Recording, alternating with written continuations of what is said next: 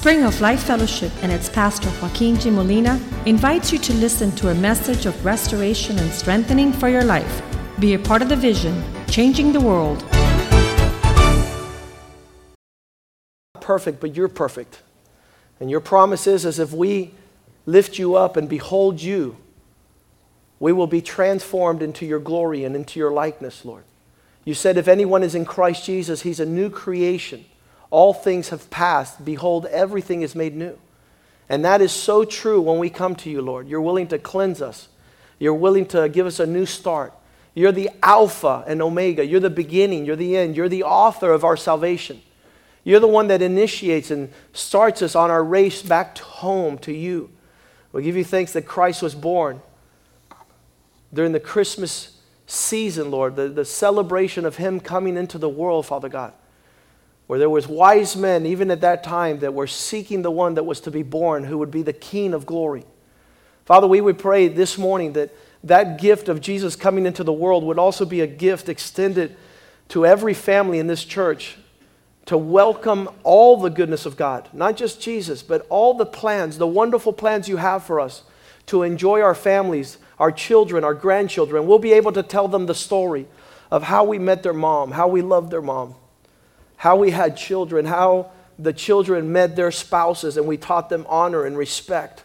We taught them how to live a life that was free from all the vices of immorality, Father God. Because your blood keeps us, oh God. Your blood keeps us, washing us and cleansing us and making us new. And Father God, it's not our perfection and it's not our character, it's your character in us. It's the perfection of your spirit, Lord, that pours out upon each man and woman. And you said in the last days you would pour out your spirit on all flesh, Lord. And we're in that promise, Lord. During this time, we pray that you would pour out your spirit upon our lives so that we also, just like the wise men, can see your visions, that we can see the things that come from heaven, that we can move according to your time schedule, according to your agenda, not according to the stock market or political parties, oh God, that we would move according to your time frame for earth, Lord. And we know the church is a vital part of what you're doing upon the earth, for she has been chosen to send out to all the nations your wisdom of how to honor home, how to honor the church, how to live for your glory. And pray that this word this morning would be a seed planted in each heart, like you planted in my life 30 years ago when you started speaking these things into my heart, and I wanted them, Lord. And my eyes have seen your glory, seen your goodness, Lord. Bless and prosper your word, we pray in Jesus' name. Amen. A lot of people spend time coming up with all sorts of allegories and fables and fairy tales to tell stories about existence. And I always remember that every time I fell as a young kid, my grandmother would run over and say, Sana, Sana. You guys know the rest. But all these things are coming up from a history of storytelling and fairy tales, and we don't know which one is true and which one is not. But if we go to the Bible, we'll see the fascinating truth about the story of the coming of Jesus. It's found in Matthew chapter 1 where it says that Christ was born in Bethlehem. But there in chapter 2, I want to focus in. We only have a limited amount of time, so I'll try and go quickly. There in chapter 2, we have the story of the three men who came and appeared seeking the Lord. And if you read with me in Matthew chapter 2, verse 1, it says, Now after Jesus was born in Bethlehem of Judea, which is a certain section of this world. It's not a fantasy world, it's not an imitation world. There was an actual place here upon the planet where Jesus was born, this, this child. In the days of Herod the king, during those times, there was a political party running that gambit. They represented the Roman Empire. And Herod was fierce ruler in those areas. They used to call him Herod the Wicked, Herod the Great. He was bloodthirsty. He didn't trust anybody. He had killed his children. He had killed uh, those that would come and challenge his leadership. And he was there in that time of disgusting political rule and dictatorship, where he represented the Roman Empire. There came wise men from the east to Jerusalem. Well, east of Jerusalem is the land of Persia, the land of Babylon. There some men had come from a, a, a region to the east, and they were coming to Bethlehem during that time. And it says in verse 2 they were saying, in their hearts, they were saying, Where is he who has been born king of the Jews. This is a threat to Herod because he was ruling over the Jews, and if this man would be king, it would be a problem. For we have seen his stars in the east and have come to worship him. Uh, guys, there's a lot of people doing a lot of different things upon the earth, but very few men are seeking God and desiring to live for him and to worship him. I was amazed at a young man who's been in this church for about 10 years, and we saw him last night, and he had formulated a business plan to leave the church. He formulated a lifestyle that he doesn't need the people of God. He's not going to seek the Lord. Everything he's been taught for the last 10 years is no longer good. And he transacts business to get married to a, a third world woman, a woman who's not a U.S. citizen, you're not a U.S. resident, to make money. And people go in through great length to do many things upon the earth that are not related to God. And so, wise men are those that have the category to be seeking the Lord, and they're not looking for a fast buck. They're not looking for a way to get ahead according to their own wit. And here, these men were coming for one reason they were coming to worship God. That word worship is all over the New Testament, and people don't know what it is to worship God. If I were to ask you today, what does it mean to worship God? The word is proskuneo. It means kiss the hand that blesses you. You know something? We don't know how to do that. We bite the hand that blesses us. God prospers you. God gives you a beautiful wife. God gives you a beautiful business. God gives you income, gives you a beautiful family. And what do you do? Horrible God, I'm going to go and do my own thing. Well, guess what? Worship means you're going to kiss the hand. You're going to say, God, I appreciate that you've kept me in good health. You've given me a solid marriage. You've given me an incredible wife. You've been giving me uh, children that are precious. And so God wants all men to worship him. That's what he told the Samaritan woman. He says, God is seeking those that will worship him. He's still seeking that type of, of, of people. And he says, as, as these Jews came, for we have seen this star in the east, when Herod, verse 3, the king heard this, he was troubled. You know why he's troubled? Because if there's a king that's in existence, that means you're no longer king. And that's why a lot of people don't want to be Christians. You want to know why? Because it's King Jesus, and they have to bow down and worship the king. And they don't want to. I have an uncle of mine that goes around saying he's the king. He's the, uh, yeah. No, you're not. He's the king of glory. He rules. And the Bible says, every knee shall bow and every tongue will confess. It, you, you might not do it now. Might be you're still hard. Maybe you're still philosophical. Maybe you're still proud. But one day I'm going to see you kneel down and your mouth is going to say, Jesus, you're Lord. Why do I know that? Because the Bible says that. Every knee will bow and every tongue will confess. We have decided, those of us that are Christians, that we're going to do it on this side of eternity. So when we get on that side of eternity, we're like, come on, Jesus.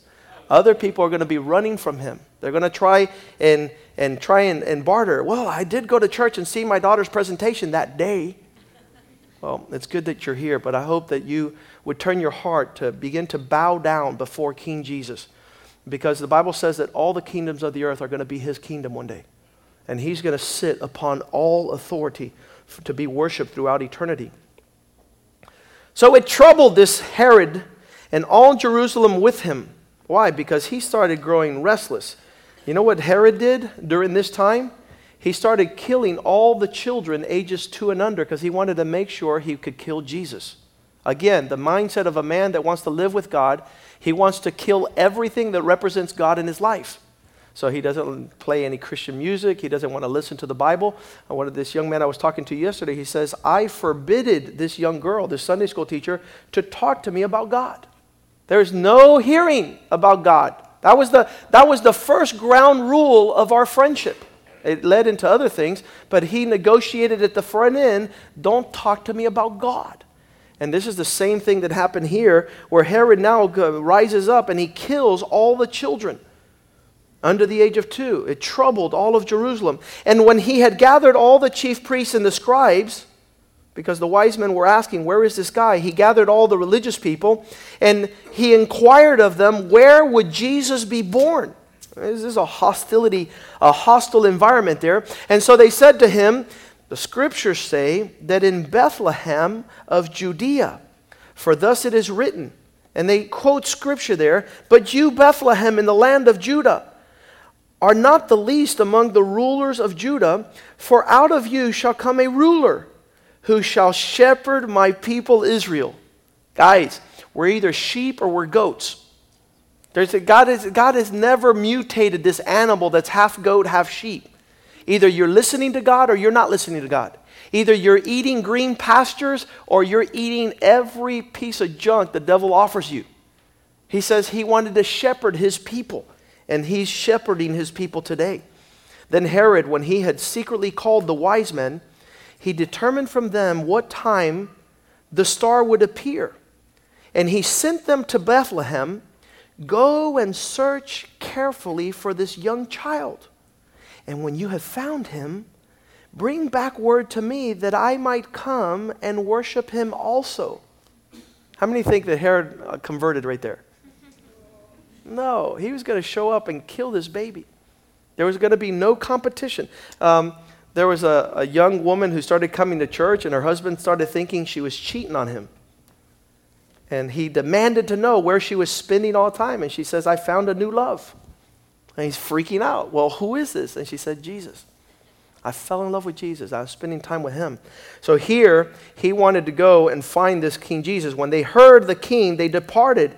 And behold, the star which they had seen in the east went before them till it came and stood over where the child was. Historians said that this take a little while. We know that in all the manger scenes, we have the wise men showing up the actual day Jesus was born. But history says something different. He was already a child, had already been born. He moved into the house. They didn't stay at that manger scene, they moved into a house during this time. So they're just trying to lump together the things putting the three kings at the stable with the manger. But the glorious thing is that while people were looking for the natural stuff, these guys were looking for the supernatural. While some people are festered looking horizontally, there's some men that are still looking to the heavens to find out direction from the Lord, and He will provide it. David used to say, I will lift up my eyes to the heavens because from there is where my help comes from. So as they were sitting there, they found the child. And it says, when they saw the star, the star, they rejoiced with exceedingly great joy. And when they had come into the house, they saw. See, it's no longer a manger. They walked into a house. They saw the young child with Mary, his mother, and they fell down and worshiped him. And they had opened their treasures. They each brought a gift. They presented the gifts to him gold, frankincense, and myrrh.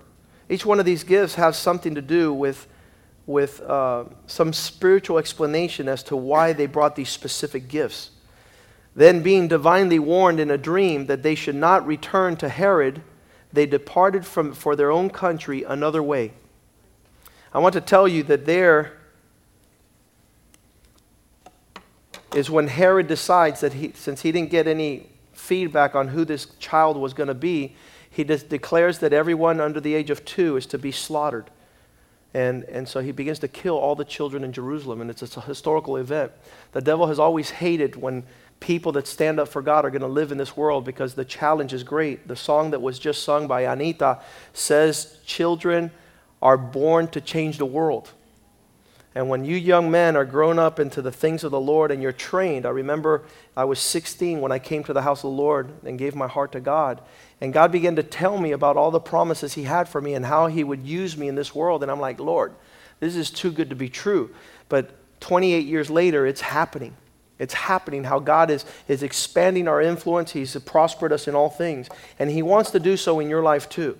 I want to go ahead and ask you to stand up, please. And we want to pray. We want to pray according to Acts 4:12. If there's any confusion in your mind as to who you're going to serve, I want to tell you what Acts 4:12 says. There is no other name given to man through which they might be saved.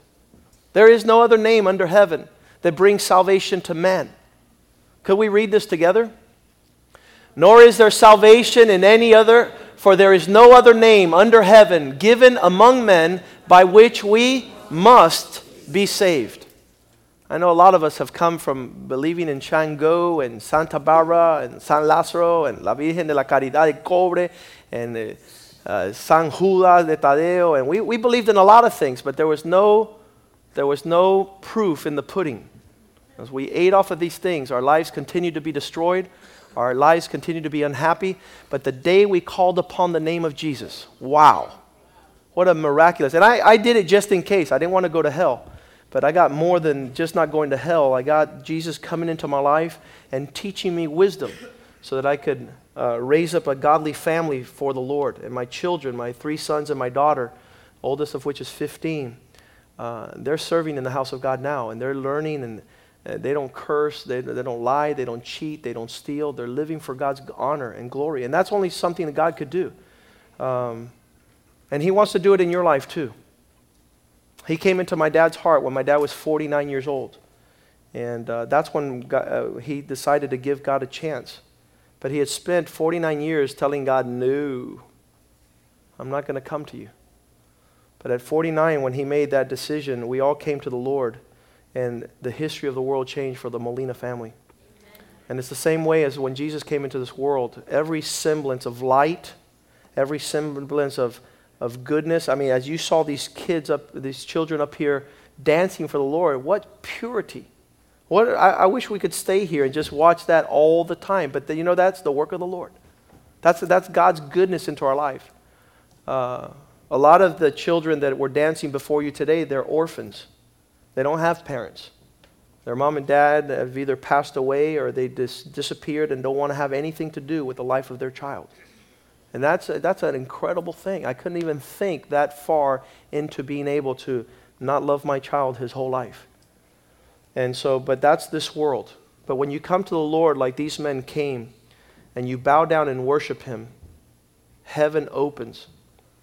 I want to read to you also Acts 17 27. It says, This is the reason God put man upon the earth. And some of us don't know. Some of us think it's to make money.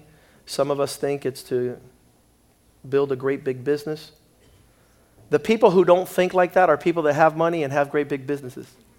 They know that this world is not about that. But look what the Bible says God put men upon the earth so that they should seek the Lord and hope that while they're in darkness and groping for Him, they could find Him, though He's not far from each one of you.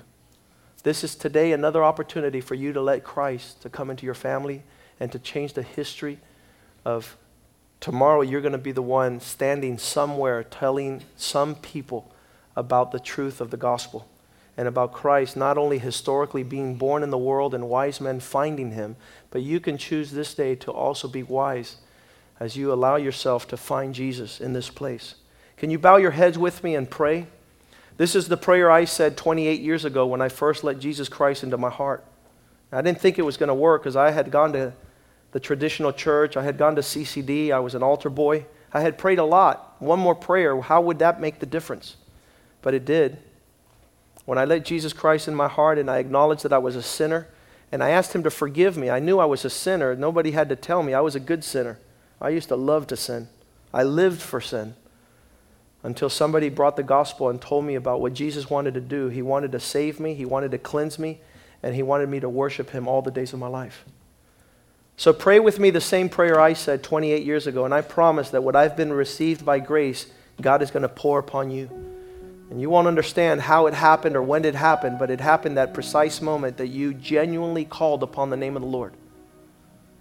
Pray with me and say, Father. Say it out loud and don't be ashamed. Say, Father, I give you thanks that 2,000 years ago in Bethlehem, you allowed Jesus Christ to be born. And he came to this earth and proclaimed to be the Savior of the world. He declared he was the Lamb of God that would pour out his blood as a sacrifice and the payment for the sins of the world. This day, December 19th, I ask you for forgiveness for all my sins. Your Bible says, if I confess my sin, you're faithful to forgive me. So I confess my sins this morning. And I ask that you forgive me for all the sins I've ever committed. The little sins and the great big sins. Wash me with the blood of Jesus. Cleanse me, like your word says. Make me white as snow. This day, I receive Jesus Christ as my Lord and Savior. I know that He died on the cross, but on the third day, He rose from the grave. He ascended to heaven. He sits at the right hand of the Father to be worshiped for all eternity. And He prays for me that I will finish this race living for God's glory. Write my name down in the Lamb's Book of Life, where all the names are written of those men and women you have forgiven. I give you thanks for this day. In Jesus' name I pray. Amen. If you have said that prayer, if you have said that prayer genuinely,